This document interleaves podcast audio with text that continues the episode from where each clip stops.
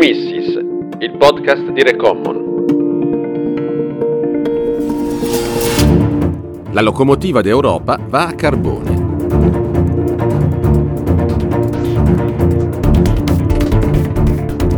Un idilio bucolico sfregiato dai crateri di sconfinate miniere e dal profilo minaccioso di centrali a carbone, dove torri di raffreddamento vomitano senza sosta gigantesche nuvole bianche. Benvenuti nell'An tedesco del Nord Reno-Vestfalia, il più popoloso della locomotiva d'Europa. Siamo a poco meno di un'ora di macchina da Colonia, in una delle aree più ricche di carbone d'Europa e con due delle miniere a cielo aperto di lignite, la tipologia di carbone maggiormente inquinante, più grandi al mondo, Ambach e Gerzweiler. Entrambe sono gestite dalla multi-utility tedesca RVE. Sia ad Ambach che a Garsweiler la colonna sonora la fanno i nastri trasportatori del carbone. Decine e decine di chilometri. Ad Ambach sono addirittura 110 per quella che d'altronde è una delle miniere a cielo aperto più profonde d'Europa. Il punto massimo di profondità, infatti, arriva a ben 500 metri.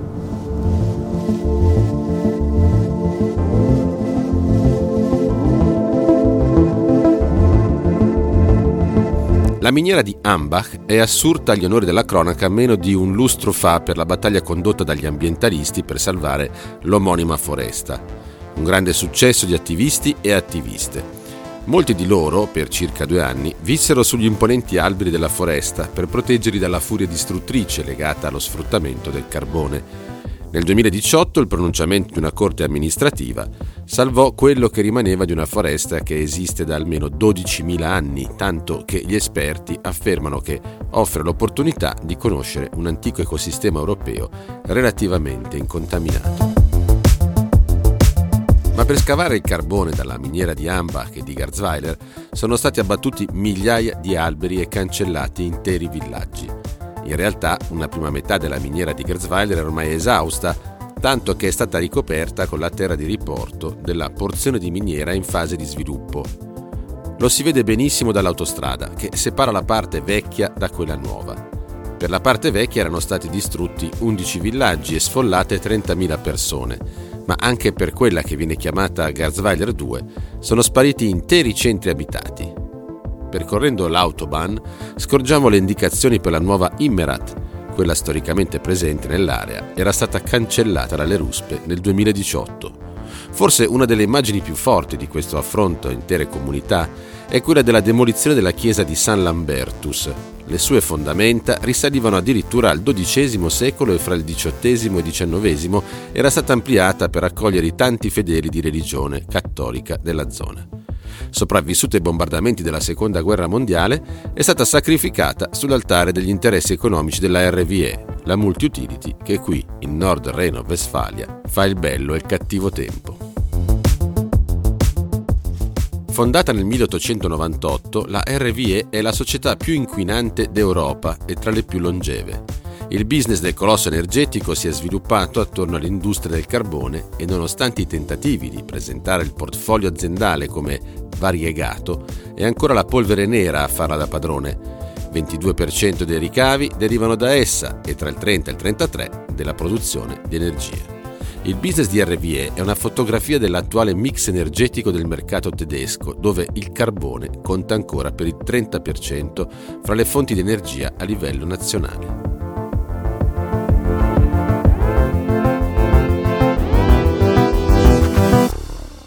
Hervé gioca tutta la sua strategia comunicativa, come tutte le sue sorelle, su operazioni di pura cosmesi, sull'ormai dilagante greenwashing.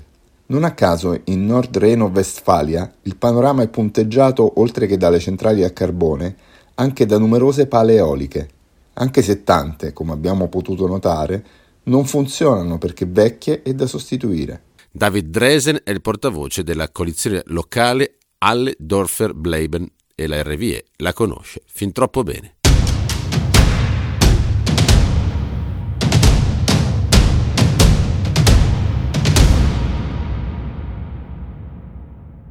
So in my mind I think RWE is one of the strongest companies in Germany and also in Europe because there are so many politicians. Secondo me RWE è una delle più potenti società private tedesche ed europee. Ci sono tantissimi politici che dipendono dalla RWE che hanno interesse a essere buoni con lei Tanto per fare un esempio, l'amministrazione comunale di Erkelenz, dove vivo, sta creando posti di lavoro insieme a Hervé, che mette a disposizione dei fondi per questo. Non a caso l'amministrazione comunale non sostiene la nostra lotta contro Hervé, perché altrimenti avrebbe un conflitto con la società. Ma non accade solo qui. In tutta la Germania i politici portano avanti i progetti con la RWE. In teoria dovrebbero accompagnarla su un percorso di sostenibilità ambientale. In pratica RWE continua a fare profitti su combustibili fossili e finché i politici dipendono dalle compagnie del settore estrattivo faranno politiche a favore dei combustibili fossili. And as long as politicians depend on this fossil fuel company, they will make fossil fuel politics.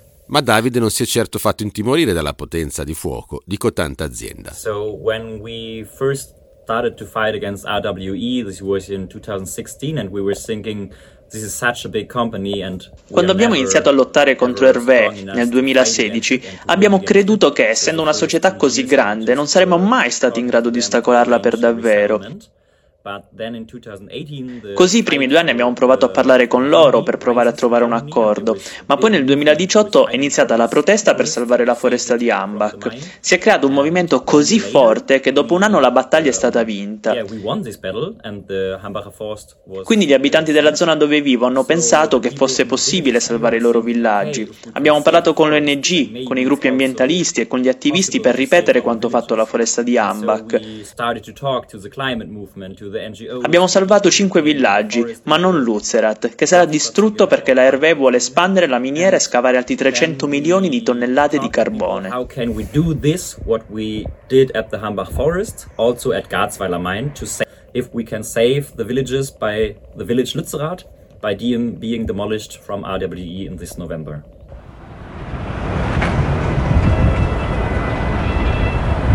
Come ci spiega David, il villaggio simbolo del nuovo fronte contro il carbone si chiama Lutzerat. La strada che costeggia il paesetto, che finisce in una sorta di piazzale, punta direttamente sull'abisso di Garzweiler 2. A oltre 200 metri di profondità, i lavori di scavo vanno avanti senza sosta, con le enormi benne che fagocitano terra mista a carbone.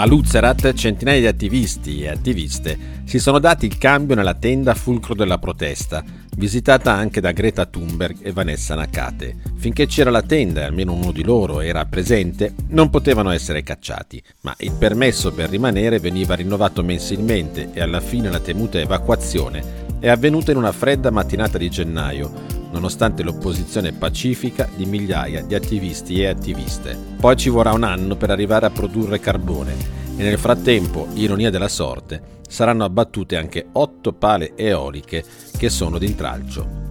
Il cortocircuito sul carbone coinvolge in pieno un pezzo del movimento ambientalista, in particolare il Partito dei Verdi, che in Germania ha il governo nazionale anche grazie al 14,8% raggiunto nelle elezioni di settembre 2021 ma comanda anche il Nord Reno-Westfalia, dove è in coalizione con i conservatori della CDU.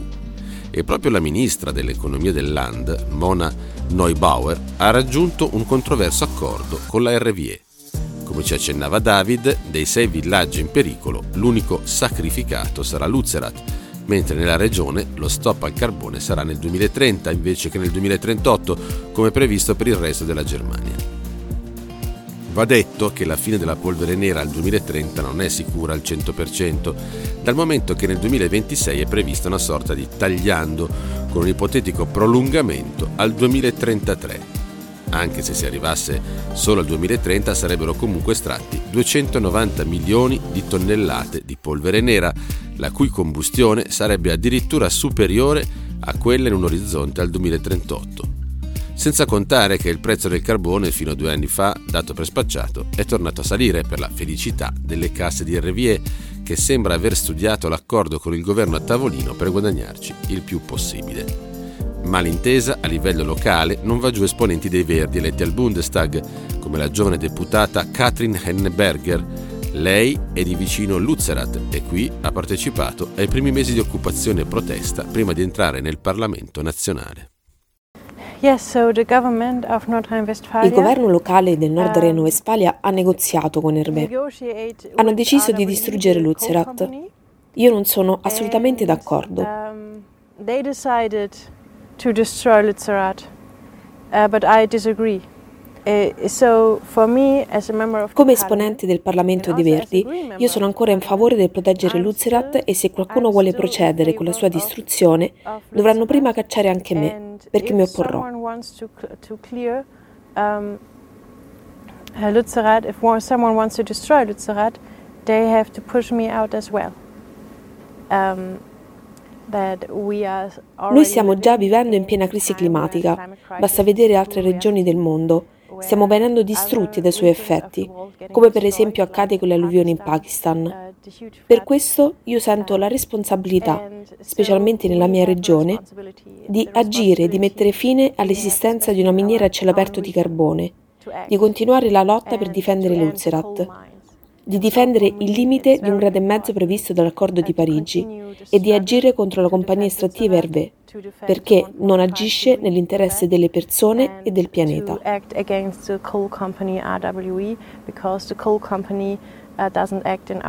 favor in terms of the future.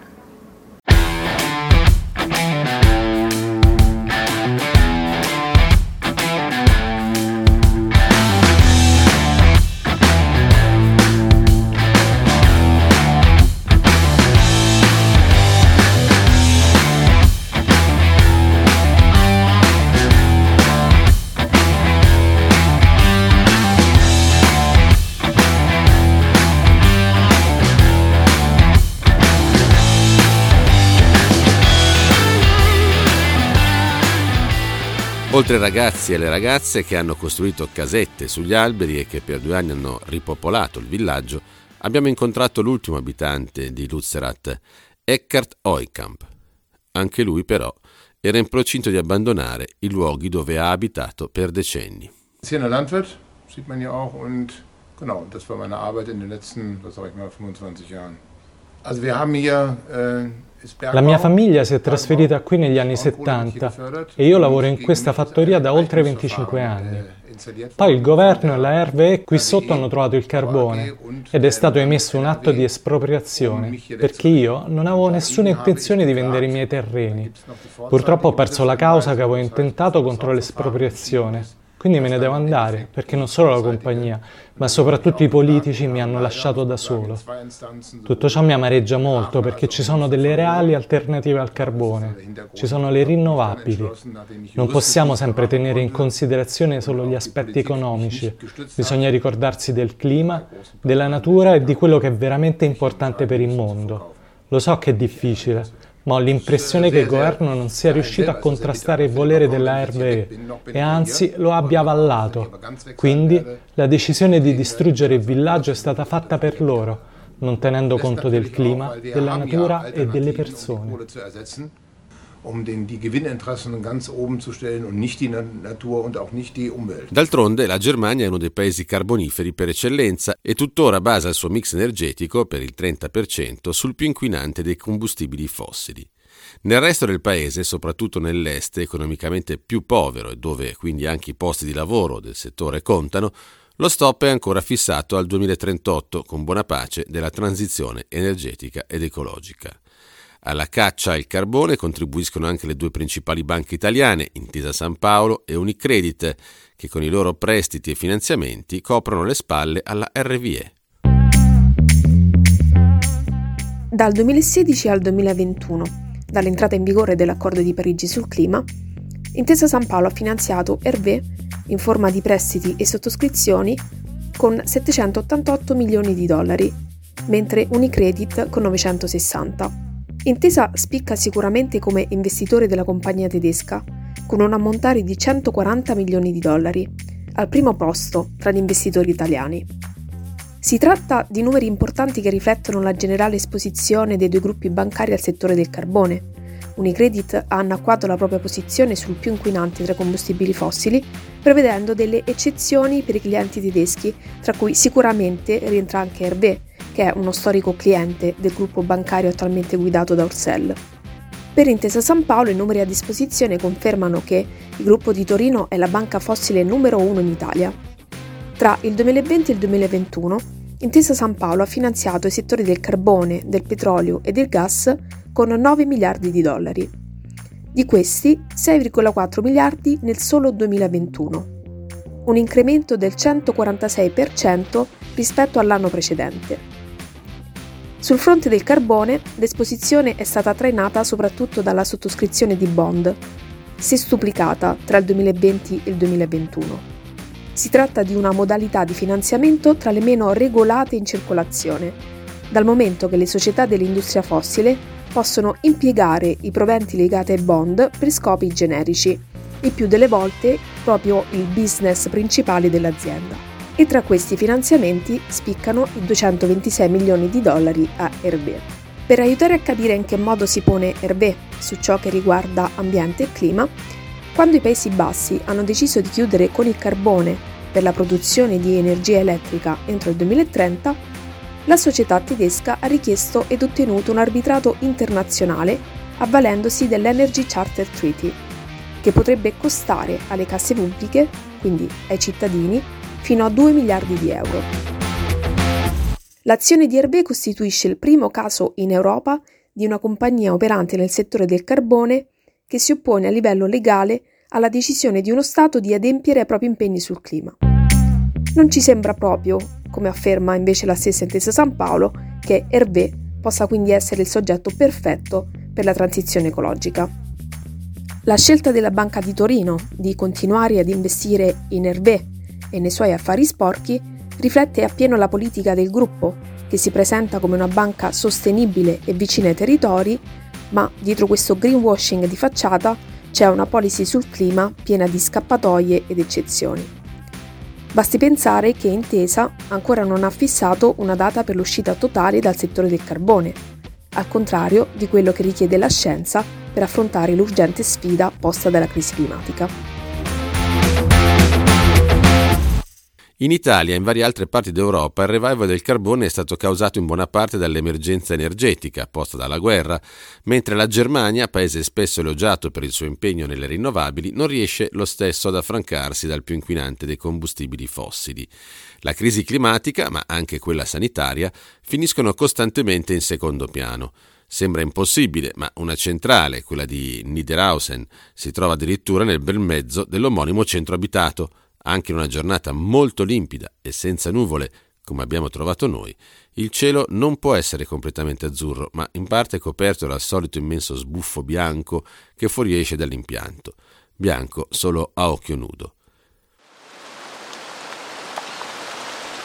Piava di rotto invece quando raggiungiamo Colonia, una delle città più popolose della regione, più popolosa della Germania, con i suoi 17 passa milioni di abitanti, lo skyline è segnato dall'imponente Duomo, tre luoghi di culto cristiani più alti di tutta Europa, miracolosamente sopravvissuto a una dozzina di bombardamenti subiti durante la Seconda Guerra Mondiale. A dieci minuti a piedi dal Duomo c'è lo studio di Christian Doring, un pediatra molto stimato in città e che conosce fin troppo bene gli effetti della combustione del carbone sui bambini. Qui a Colonia come in tutte le grandi città, abbiamo grossi problemi con la qualità dell'aria. Ma c'è un fattore di rischio in più, quello rappresentato dalle centrali a carbone che emettono sostanze tossiche nell'aria che noi respiriamo. Io esercito la mia professione di pediatra da 29 anni e posso dire che ci sono problemi per la salute dei bambini sia legati al traffico che all'inquinamento derivante dagli impianti. Quando si brucia il carbone si creano delle particelle minuscole ricoperte da sostanze tossiche, fuoriescono dalle centrali e vanno nell'aria. Sono così leggere che possono raggiungere città distanti decine di chilometri, come Colonia, e andare anche oltre, fino a Berlino e al sud della Svezia. Il particolato è così minuscolo che invade tutto, finendo addirittura nel sangue delle persone. Um, Due studi affermano che statisticamente ci sono 2000 morti l'anno a causa delle centrali. Questo perché qui abbiamo un'alta concentrazione di centrali a carbone, che emettono molte sostanze nocive. Una centrale a carbone di grandi dimensioni inquina più di tutto il traffico di questa regione, che può contare su ben 18 milioni di persone. I danni sono rilevanti anche per le donne incinte, perché le particelle arrivano fino alla placenta. Nelle aree più impattate, i bimbi pesano di meno e nascono più spesso prematuri. Per gli effetti sulla salute paghiamo tutti noi, paga la collettività con le tasse e le assicurazioni, ma non chi gestisce le centrali e provoca le emissioni, ovvero la RVE.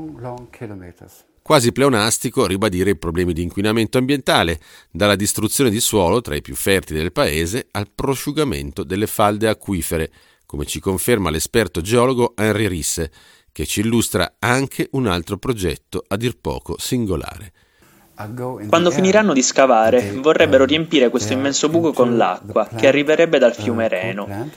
Per questo devono installare una gigantesca pompa che porti l'acqua e una stazione di pompaggio vicino al fiume. Ci vorranno 30-40 anni.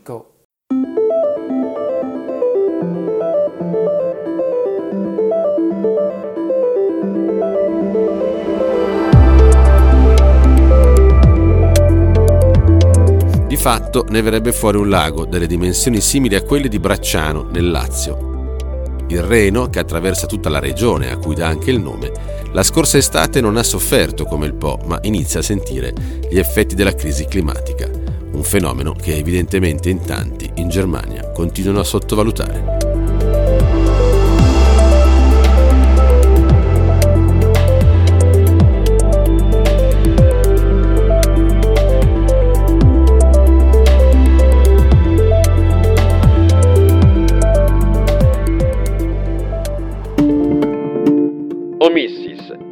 Podcast di Recommon.